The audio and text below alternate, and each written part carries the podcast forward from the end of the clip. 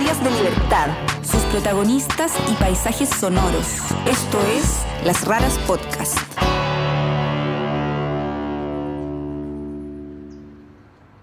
Entonces yo le escribí al francés, usted sabe que yo no quiero tener hijos. Y me dijo, sí, sí, sí, yo lo entiendo.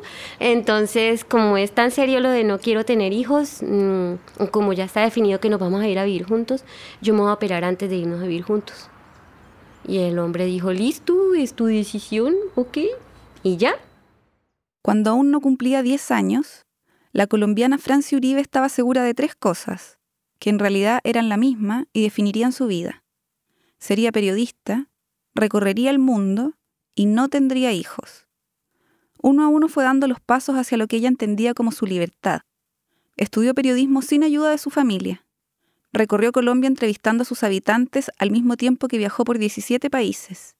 Y por último, a los 30 años, enamorada y a punto de venirse con su pareja a vivir a Chile, se esterilizó.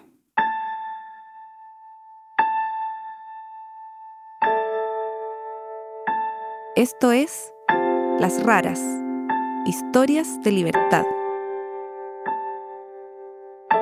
La historia de Francia Uribe que vamos a contar empieza mucho más que la de cualquiera cuando ella todavía era una niña. Creció en Pitalito, al sur de Colombia, entre su papá cafetero y su mamá dueña de casa.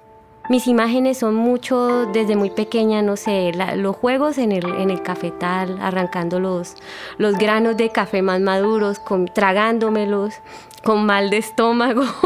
Eh, cuando estaba un poquito más grande, ocho años quizá, eh, prendiendo el fogón de la, de la cocina, cocinando con leña, haciendo, no sé, arroz, fritando plátanos. Eh, es decir, empecé a trabajar y a colaborar desde muy pequeñita. La infancia de Franci, así como tuvo luces, tuvo sombras. Por un lado, recuerda con cariño que leía todos los meses la revista Selecciones del Reader's Digest con su papá, y que estudiaban juntos una enciclopedia sobre la Segunda Guerra Mundial que tenían en la casa. Pero eso no era todo. Claro, en medio de todo eso, una infancia dura porque mi papá tenía sus momentos muy fuertes de violencia intrafamiliar con mi mamá. Mi mamá también un trato, quizá una reacción hacia como él la trataba, un trato muy fuerte hacia nosotras. Entonces siempre con, como con muchos recuerdos de no, como de no desear esa, más esa vida, como de no desear seguir estando ahí, como de mi vida puede ser diferente, no, como que yo no me veía como mi mamá, como sufriendo su soledad, su reducción de tener que pedirle todo al hombre de la casa. En ese contexto, y cuando tenía nueve años, Franci hizo una declaración de principios que ha sostenido durante su adultez a toda costa. Yo le dije a mi papá, yo quiero ser periodista para irme a recorrer el mundo, conocer esos lugares que hemos leído en el Reader Dyers, en, en esa enciclopedia. Y no sé, en algún momento de esos nueve años, él recuerda también que le dije que no quería tener hijos. Como que esas tres decisiones se desprendieron como de todo ese ambiente, muy bonito por un lado el campo y todo, pero claro, muy duro por el otro lado esa relación de mi papá y mi mamá, que seguro yo vi en esas tres cosas eh, el camino a la, a la libertad. Cuando salió del colegio, Francis se fue a la ciudad de Neiva a estudiar periodismo en la Universidad Surcolombiana. Un año después, sus hermanas llegaron a vivir con ella. Yo ya había estado en Neiva sola, ya tenía otra forma de pensar, y mis hermanas mm, fueron un fin de semana a visitar a mi papá y le dijeron, Francis es alcohólica, se la pasa tomando vino, tiene amigos mechudos y marihuaneros. y era cierto, pero no era alcohólica. es decir, vivía la universidad en su máximo esplendor. y claro, mi papá escuchó eso y dijo, oh, he creado un demonio y me, y, me echó de la casa, de la casa que él nos pagaba en, en Neiva. Entonces yo tenía, eh, cumplí 18 y 18 sola. Para poder seguir estudiando, Franci aprendió a hacer aros, collares y tejidos de macramé, que vendía como artesanías. La plata le alcanzaba apenas, pero era buena alumna y estaba segura de las opciones que había tomado. Lo, interesante es que era una universidad pública. y creo que la universidad pública siempre ha, ha, dado muchos más espacios para discutir el papel de la mujer, del joven, de, como de todos los actores de la sociedad yo creo que ahí empezó todo, todo eso, el discurso de la universidad, la situación económica. Y yo no era la única, éramos muchos los que estábamos en la misma situación y nos sentábamos a discutir ya sobre esos temas. Los términos colombianos, uy, no, marica, imagínese, uno con esta pobreza tan hijueputa. y, y, y qué tal uno con hijos, ¿sí? Desde esos chistes, desde esas conversaciones tan triviales, ya se estaba, se estaba tejiendo una, una idea y una forma de pensar muy fuerte. A pesar de que siempre había dicho que no quería tener hijos, a los 22 años Franci quedó embarazada. No tuvo dudas, tenía que abortar. Y recurrió a su hermana menor, que a veces la visitaba para llevarle comida y que estaba embarazada. Ella le ayudó con la plata para comprar Citotec, que es misoprostol, las mismas pastillas que se usan en Chile para abortar de forma ilegal. Así sacó la billetera, pero con una barriga que ya era grande, yo creo que unos ocho meses, y me dio la plata y me dijo, hágalo. Y nosotras mismas lo hacíamos. Imagínese el peligro tan hijo de madre. Y yo lo hice. Entre todo eso, Francis seguía madurando la idea de no tener hijos. No solo en ese momento, sino nunca. Sobre todo la había marcado la imagen de su propia madre. Es decir, estaba tan ocupada como con tantos quehaceres que a ella le quedaba poco tiempo para ser mamá. Es decir, primero no pudo ser mujer, y cuando digo no pudo ser mujer es que a los 21 años ya estaba embarazada de mí, entonces no pudo disfrutar de lo que hacen, hacemos las mujeres antes de los 30, viajar, tener muchos novios, no sé, Después de titularse y de trabajar dos años en el Ministerio de Cultura en Neiva, Franci decidió que era el momento de empezar a viajar. Tenía 26 años. Siempre he sido presumida, lo tengo que aceptar. Entonces como que yo decía, no, esta ciudad me queda chiquitica. Y me fui para Bogotá. O sea, me fui a Bogotá porque allá, así como todo, ¿no? La gran capital eh, da oportunidades y me fui a, a ver cuáles eran esas oportunidades. A mí me atraía la idea de que Bogotá tenía el aeropuerto internacional entonces, no, en Bogotá con un mejor trabajo yo voy a poder pagar tiquetes de avión, me voy a poder ir, salir del país. Yo, era, era como una obsesión, yo quiero viajar, yo quiero viajar. Encontró un trabajo como asesora de comunicaciones para el Departamento de Infraestructura de la Presidencia de la República, que consistía, precisamente, en recorrer el país haciendo entrevistas.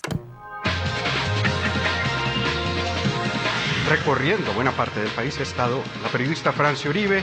Francia, ¿cómo le va? Buenas noches. Muy buenas noches, Daniel, para usted y para todos los televidentes. Pues muy bien, estuvimos en el departamento de Caldas, en tres municipios. Cuando llegó Uribe al poder, el hombre empezó a combatir la guerrilla. Entonces, eh, supuestamente él iba liberando pueblos de Colombia que antes estaban totalmente dominados por la guerrilla.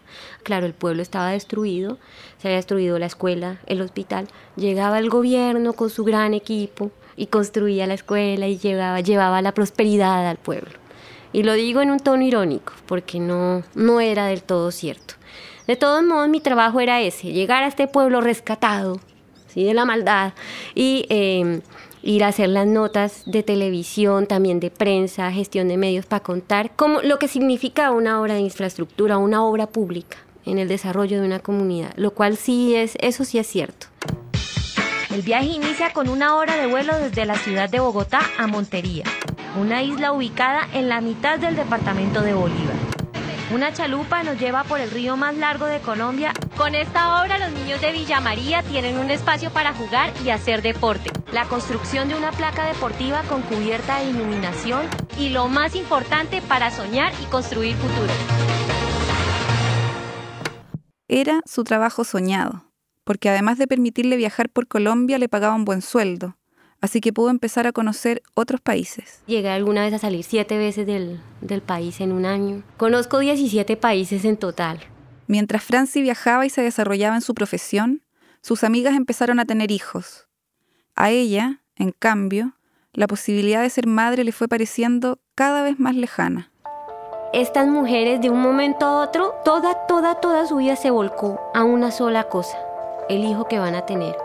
Y se olvidaron de que eran arquitectas, que eran ingenieras civiles, de los conocimientos que tenían, se olvidaron de lo que pensaban acerca del, mundo, de, de lo que criticaban, de lo que les gustaba. Solo había un tema de conversación y eran los hijos. Y cuando los tuvieron, solo hablaban de lo que vomitó, lo que no vomitó, si hizo popó, sino impresionante, se transformaron y no pudieron volver a ser mis amigas. Yo nunca más pude volver a hablar de nada con ellas, como que yo dije, pero, pero de verdad esto le pasa a una mujer.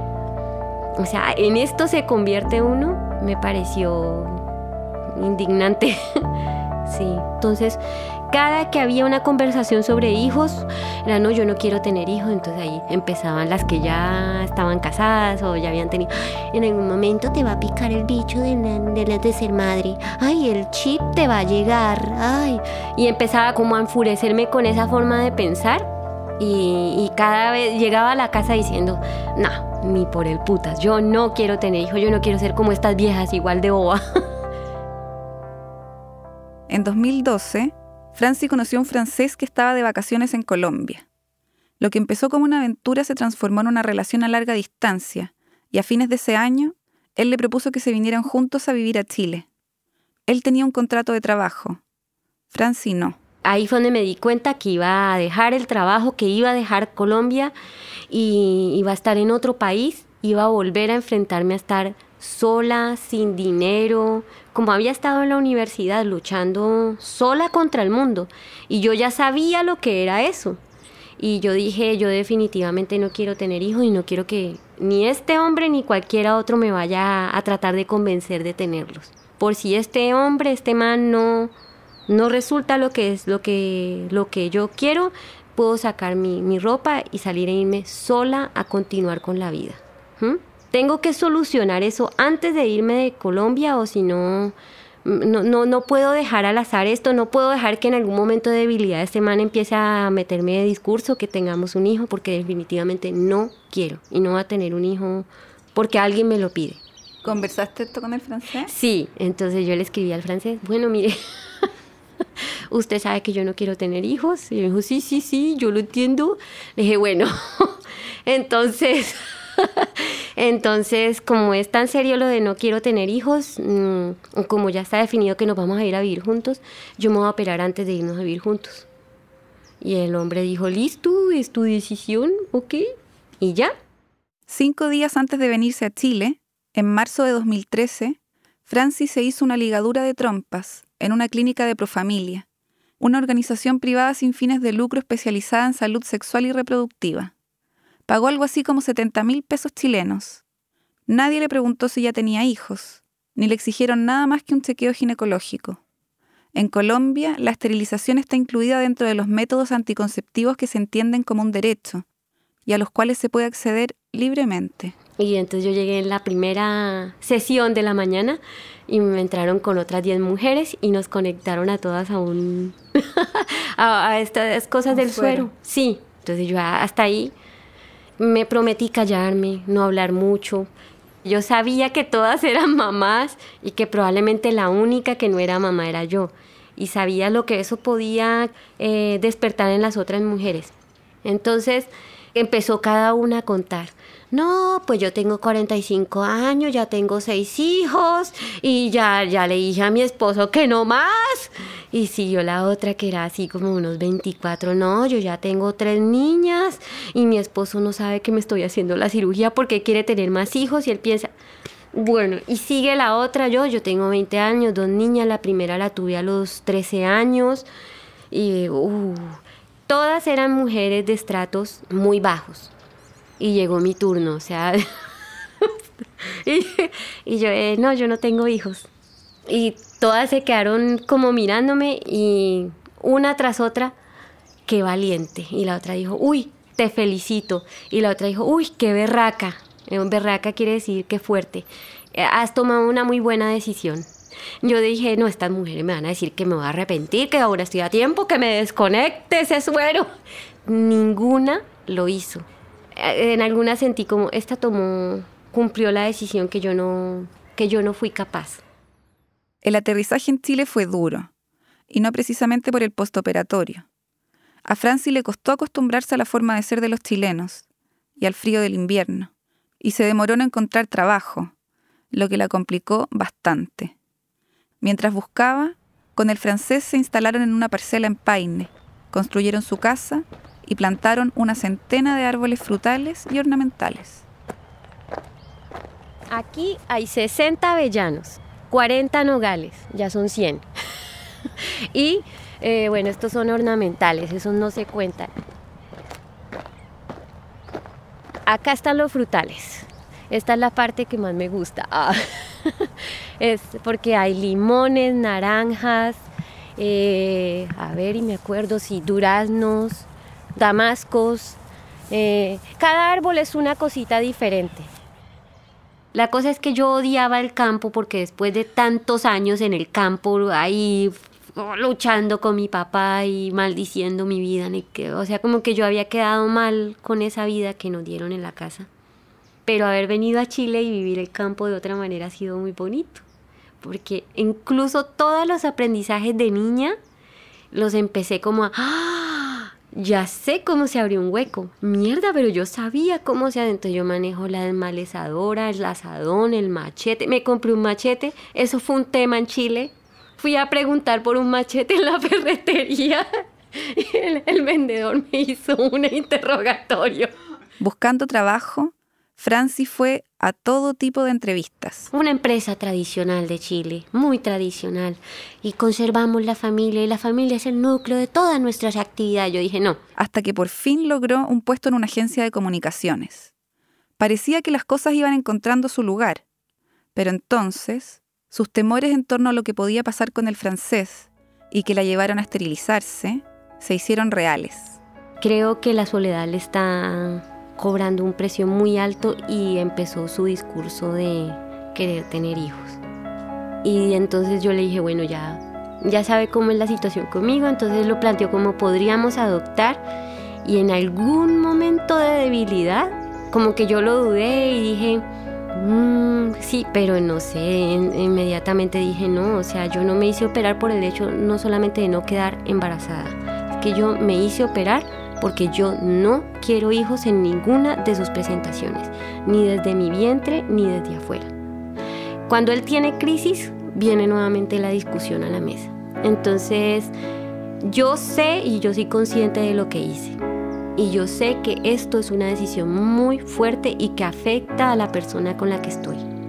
Y que si él no está totalmente convencido de esto, yo tengo que hacerme a un lado y para mí el hecho de no tener un hijo, y ahora lo reafirmo aún más, es que yo pienso que las mujeres tenemos muchas formas de ser y estar en el mundo. Y yo elegí no ser mamá porque yo elegí ser otra forma de mujer.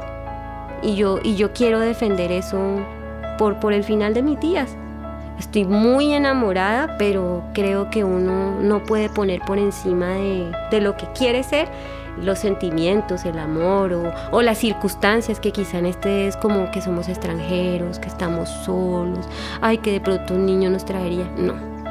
Hasta hace unos años nos decían que las mujeres veníamos al mundo para ser mamás y que si no éramos mamás no, no estábamos totalmente desarrolladas, si no habíamos cumplido todo nuestro papel. ¿En serio? O sea, ¿de verdad? No, yo no, yo no veo por qué en algún momento me vaya a tener que arrepentir de esto si, si yo la paso bien. Si estoy feliz, me, me amo por, por lo que, por la decisión que tomé.